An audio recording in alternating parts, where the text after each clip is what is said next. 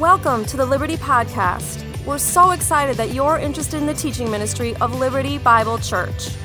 We're a multi site church that exists to share the love of Christ across Northwest Indiana.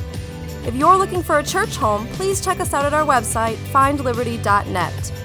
Thanks again for joining us as together we're transformed by the teaching from the Word of God. Well, good morning and welcome. There we go. Uh, welcome to Liberty Bible Church. My name is uh, Tim, one of the pastors uh, here. And before we jump into that passage in our sermon for this morning, let me pray for us.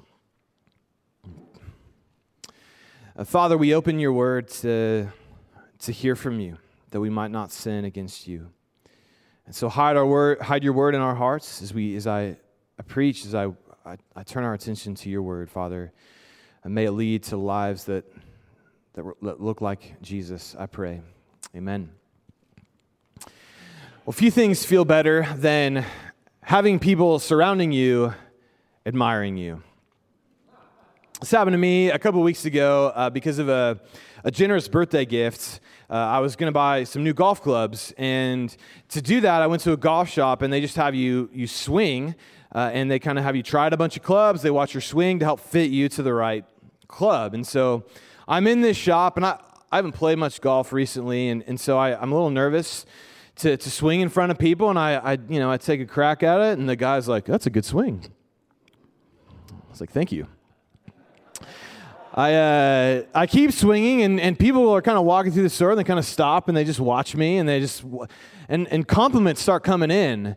Uh, wow, that looks so easy. I wish I swung like that. I actually began to get a little suspicious. Like, are you are you doing this to get me to buy clubs here? Like, because it's working.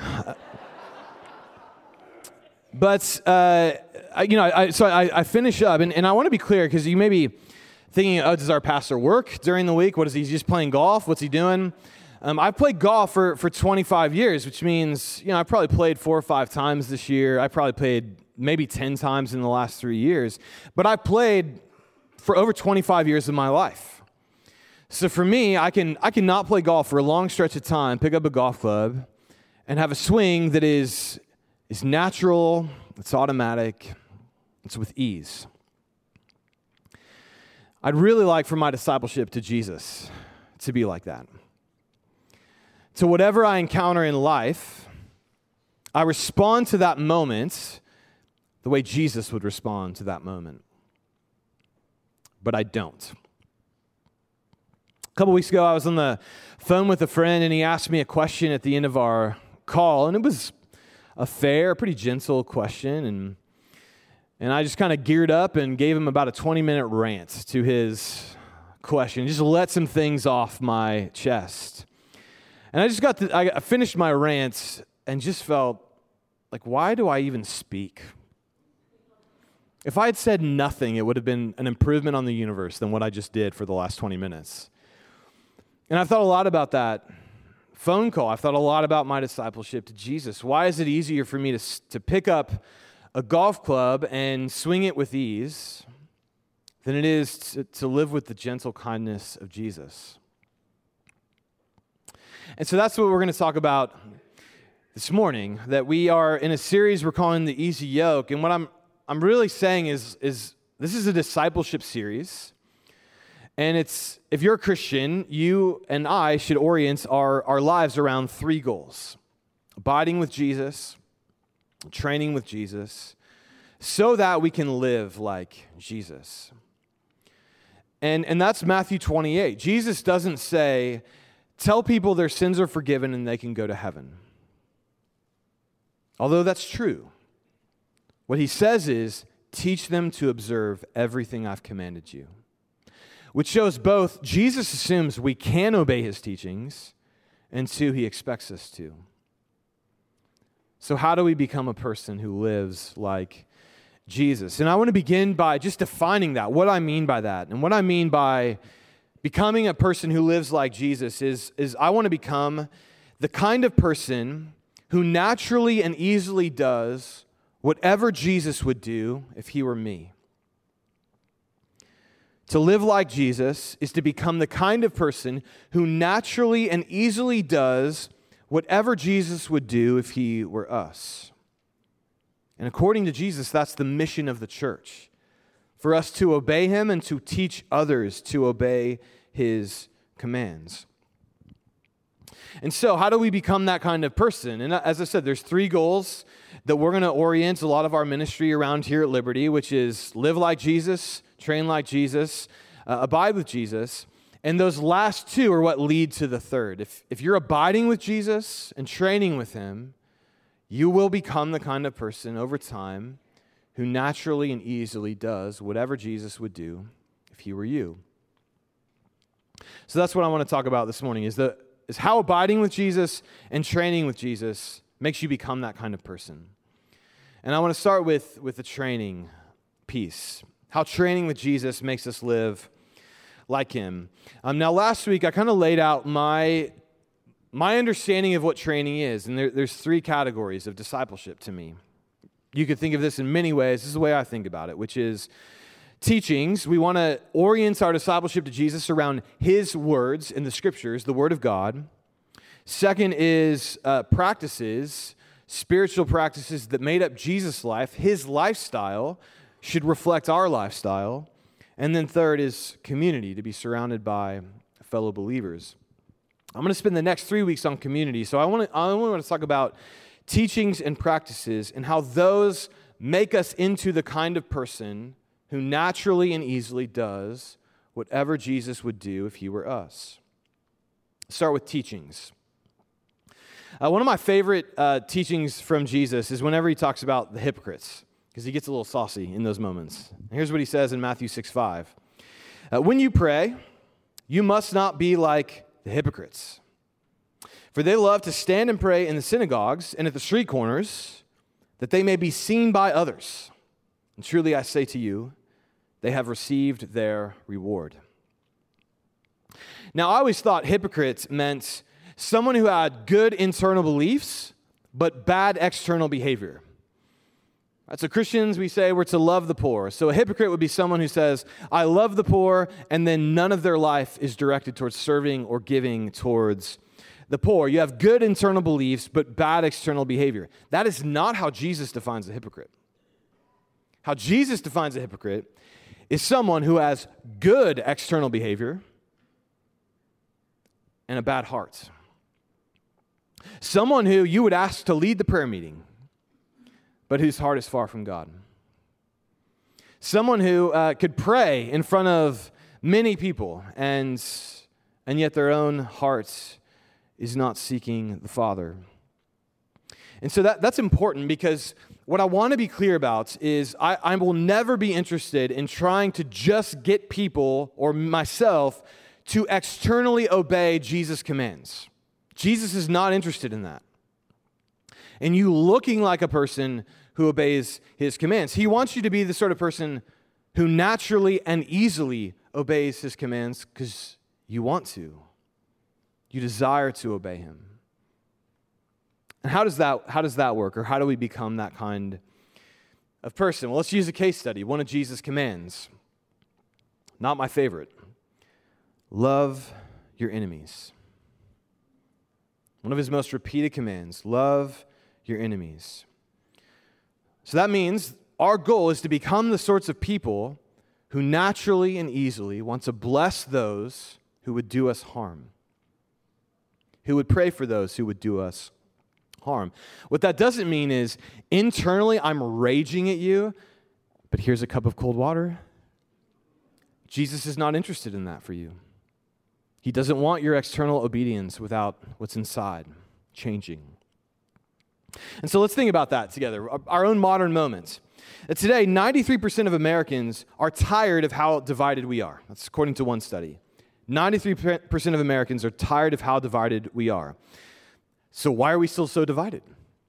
Well, in uh, his book, Love Your Enemies, Arthur Brooks says the reason we're still divided is something called, wait for it, motive, attribution, asymmetry. I'm really sorry to do this to you, but let me explain that. What all that means is I assume that my idolatry and my beliefs are rooted in love and good faith.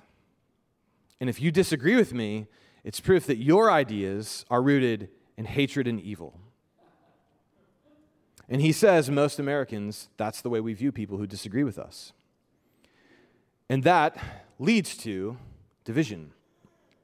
Brooks points out our, our levels in America of motive, attribution, asymmetry, last time I'll say it, is the same as the Israelis and Palestinians who are at war with one another. And so our cultural moment is everyone sees hating your enemies is awful, but we keep hating our enemies. We can't stop.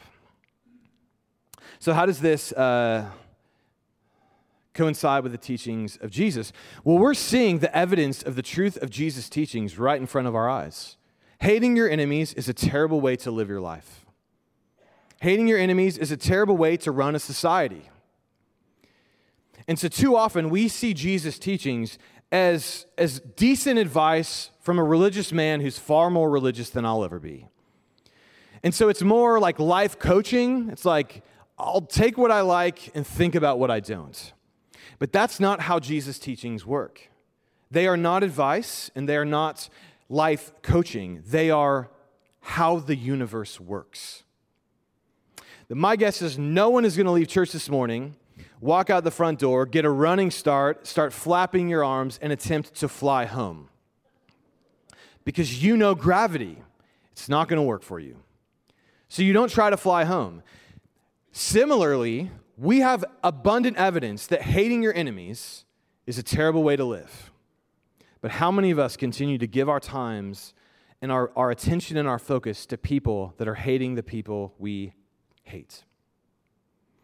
We keep living against the grain of the universe when it comes to loving our enemies. Jesus' teachings aren't advice. He's like, listen, you can hate your enemies, it's a terrible way to live. Or you can love your enemies and pray for those who persecute you. So, loving your enemies, it's not an unrealistic teaching from an out of touch religious man. It's gravity. It's how the universe works. And there's all kinds of evidence around us to prove it. And it's why I love the way Dallas Willard reflected on the early church in this theme. He writes Jesus and his early associates overwhelmed the ancient world because they brought into it a stream of life at its deepest, along with the best information possible on the most important matters. The early message was, accordingly, not experience as something its hearers had to believe or do because something otherwise bad, something with no essential connection to life, would happen to them, the people initially impacted by that message concluded they would be fools to disregard it. He's saying two things I think are really important. The first is the early church did not present the commands of Jesus as irrelevant commands to real life. And sometimes I think we have weird rules from the church that are relevant to real life, which makes it, which is why people don't take Jesus uh, seriously. There's, there's one in particular, and I might offend people with this. I hope I don't, but I'm gonna, I'm gonna try not to.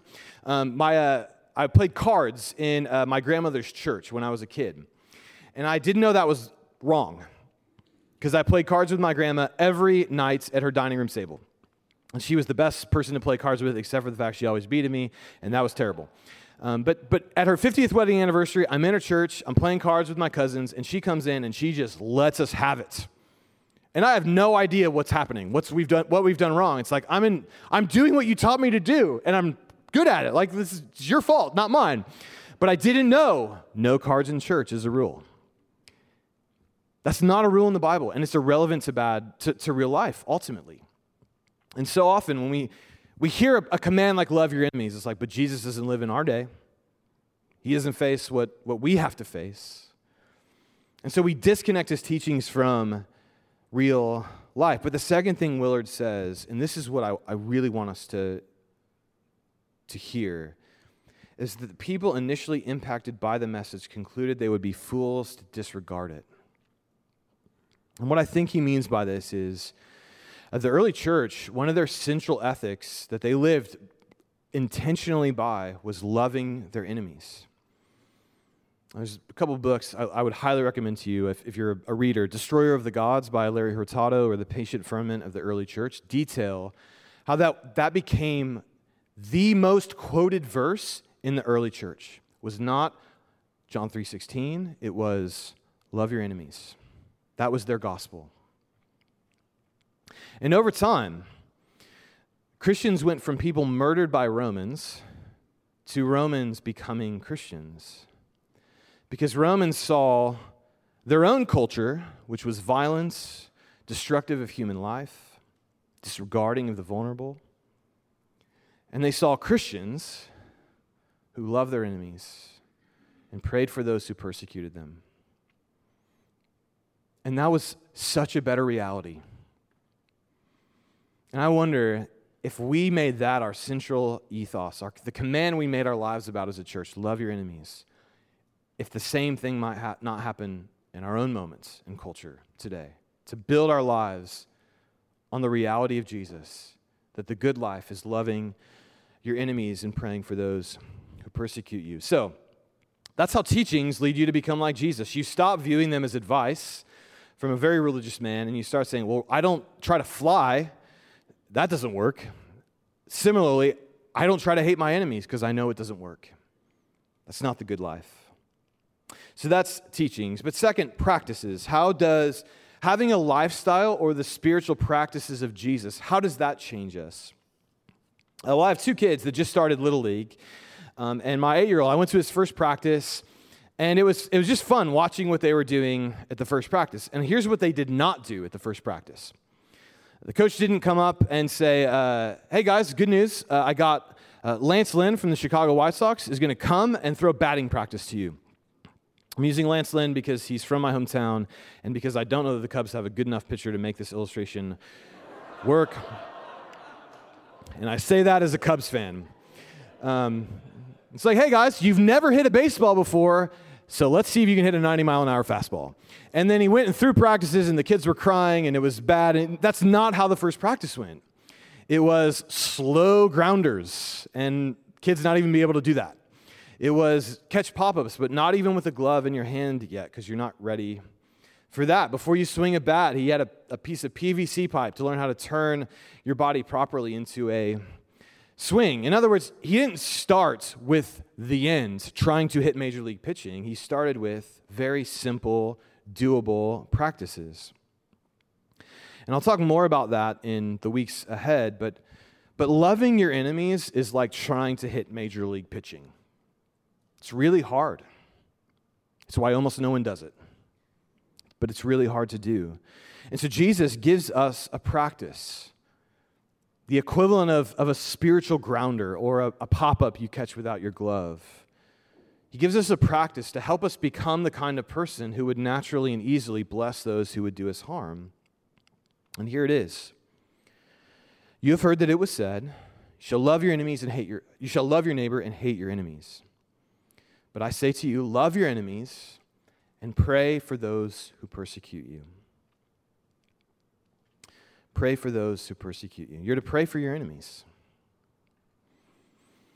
Jesus gives you a, an easy practice that if you embrace this practice, over time, you will become the kind of person who naturally and easily loves those who would seek to do you harm. Now, I want to be clear what that doesn't mean because um, I preached Psalm 63 a few weeks ago, and I, I made the point there, and I still very much believe it. That doesn't mean only praying nice things. Your first prayer for your enemies may be out of Psalm 10 break the arm of the wicked person. It's the Bible. If you don't like that, you can email God about that. break the arm of the wicked, because that's what you want to do. So you take, just take that to the Father. I mean, what Jesus is saying essentially is get me involved with your enemies. Get me involved with your enemies. Just pray what's there, pray it out. So that's probably your first prayer break their arms. And apparently, according to the scriptures, the Father will receive that prayer. Pray that for a while, and you might find, I don't, I don't think I like talking like this. And you might start praying, Father, I see, I see them harming me, I see them harming other people. Stop them. I don't want anyone else hurt. And you pray that for a while, and, and eventually, maybe, you become the kind of person who prays what Jesus prays Father, forgive them, for they know not what they are doing. By praying for our enemies, we are entering into a, a practice we can do to one day become something that now we can't do. But, and I'll build on this from last week, those of you who were here, if your practice around your enemies is to, to engage with news media or podcasts that, that cultivate hate for your enemies, you're going to hate your enemies. It's why 93% of Americans are tired of the culture we live in and we're not changing. Maybe instead of the time in front of the television or a podcast, we pray for those we believe are doing great harm. So Jesus gives us a practice. Um, and last, last thought on that when Jesus was being nailed to a cross, it was not hard for him to pray, Father, forgive them what they know not what they're doing. That was his, his automatic response to being murdered. Father, forgive them. It was, it was kindness and salvation because that's who he is. He's that kind of person. And if you and I are going to become that kind of person, that's the natural automatic response we want to get to for our enemies is desiring their salvation. So that's practices. All that's very difficult. But what about abiding with Jesus and how that makes us live like um, Jesus? Now, at, at some unspecified date in the near future, uh, I will turn 40 years old. And I've learned at my almost 40 laps around the sun uh, that people are going to do what they want to do. And you could try to stop them, but ultimately, there's very little good in trying to stop someone from what they want to do because they're going to find a way. The better thing is to make them want to do something else. And I know that's true in my own life. I will do whatever I want to do. And this is a deeply Christian idea that ultimately we are what we love. What we desire is where our soul is carried towards. And that was Augustine's thinking. And he understood this because that was his life. For most of his life, he pursued the world's goods. And that's what his desires took him until he had an experience with God. And this is what he wrote about that experience I took too long to love you, beauty so ancient and so new. I took too long to love you, but there you were, inside and I was outside. And there I searched for you, and into those shapely things you made, my misshapen self went sliding. You were with me, but I wasn't with you. Those things which shouldn't exist unless they existed in you held me back far from you. You called and shouted and shattered my deafness. You flashed, you shone. You put my blindness to flight. You smelled sweet, and I drew breath. And now I pant for you.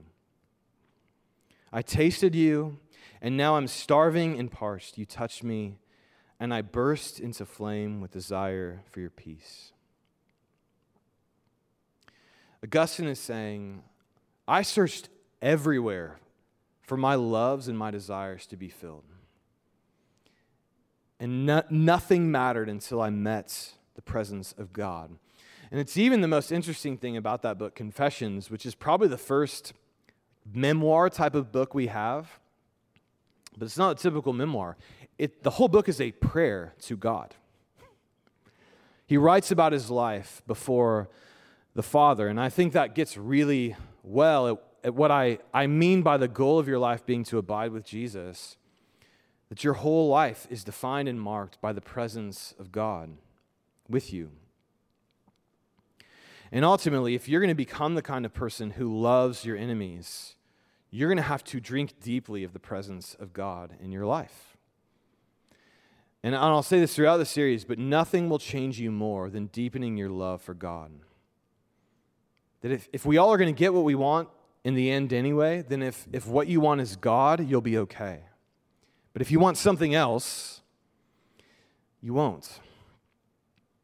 And so we should be desiring to train our, our hearts to the Father, to His love for us.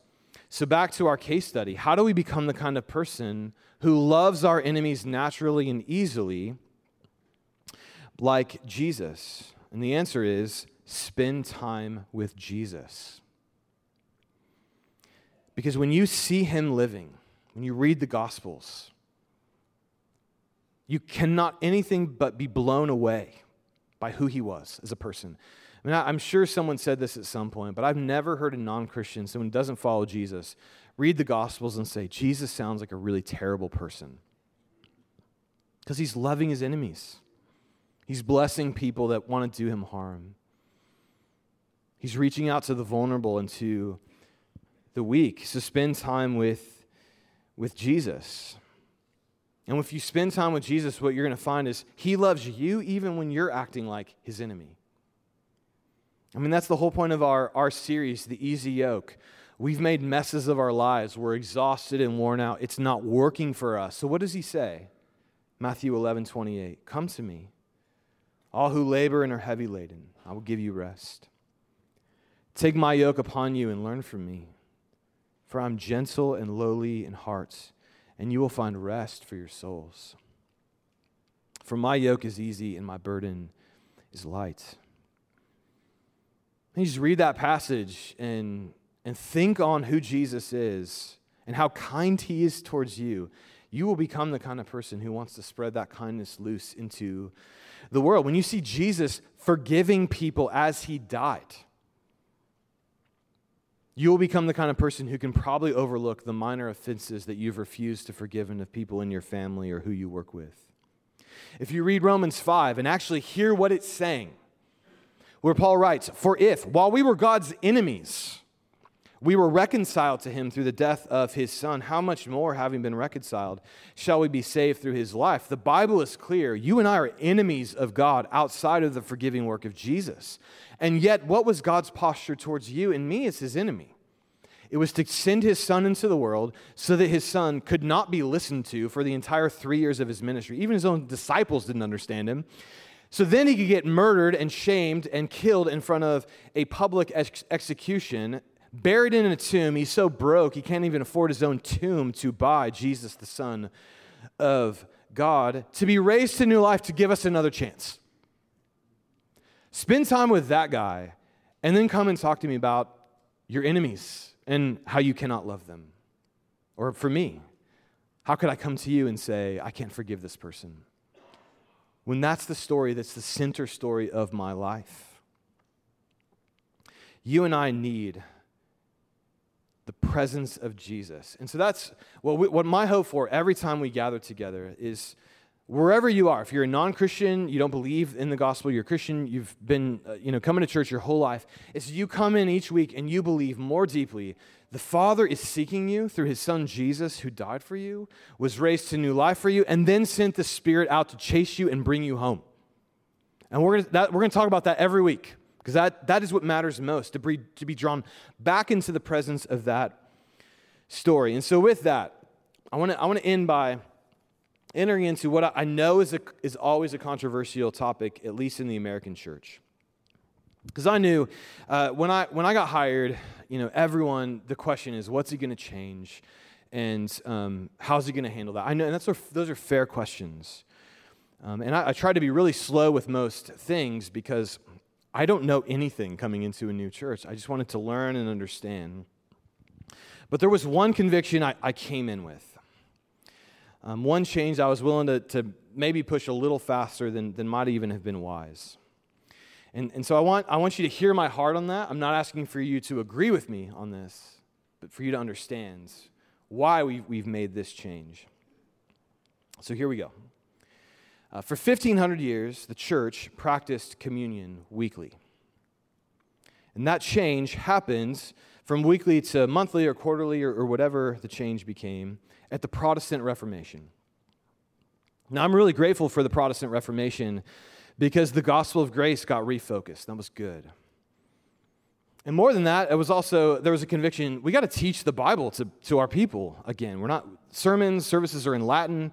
So Luther tr- uh, translated the Bible into German so you could read the Bible in your own home. All that's amazing, good stuff. Um, but over time, the, the sermon became the most important part of the sermon. So much so that one pastor in the Reformation, um, Zwingli, moved the communion table from the center of the worship space off to the side and replaced it with his pulpit.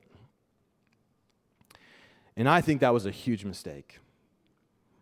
And I think some of the not so good from the last 500 years can tie back to that move. Why we have a million do- denominations, often splitting theological hairs that I, I don't sense Jesus is particularly passionate about. It's also meant the center of a lot of churches is the pastor, and that's not worked out well either for anyone, pastors included. But we've seen numerous falls, and I'm not just talking the famous guys that write books. You can be a little celebrity pastor in a small church where everything revolves around you. I don't think any of that is good.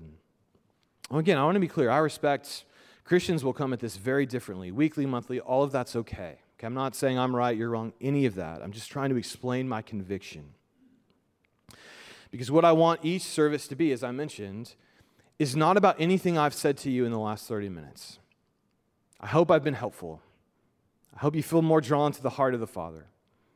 I hope you believe more deeply in the way of Jesus. But none of what I've said in the last 30 minutes is the most important part of our time together this morning. The most important part of our time each week is to abide with Jesus at his table and to hear. Hear those words spoken over us by our Savior. This is my body given to you. Do you have any doubt that I love you? That my good is for you? My body was given for you. My blood was shed for you. I died to bring you home. Do not question my love for you. And so we gather. And if, if you do that week after week after a week, abiding with him at his table, you will find yourself changing. You will find yourself loving your enemy because you were his enemy. And what did he do for you? This is my body given for you. Here is my blood shed for you. He has given his life to get you, his enemy, back at his table. Eat that meal for 20 years, you will change. And so we're going to do that now. Uh, we're going to come, if, if you're a Christian, we're going to come in, in groups of five to seven, uh, take the bread, we're going to dip it into the juice, and eat it together at the instruction of those serving you. Um, if you need gluten free, all the bread's gluten free, so we have you covered. We've shifted things up a little bit this morning. We have one section back in the back there. So this is, this is always risky whenever you change anything. Um, but we're just gonna, we're just, we'll figure it out, right? It's okay. But, but one section there, three uh, along the front here, and then one up in the balcony. Um, if you're not yet a Christian, this meal is not for you, but we believe the Father is seeking you, and I would love to talk to you about what it means to become a, a Christian. And so uh, I want to end by telling you something a friend told me this week. And we were talking about the, the shift to weekly communion and how he was processing that. And he said something that I loved. Just totally captured my heart without me ever saying anything that, like this to him. But we were talking about communion. He said, I love how the most important part of the service you go away. and we get the table of Jesus. Yes. Amen. And it's time for me to go away.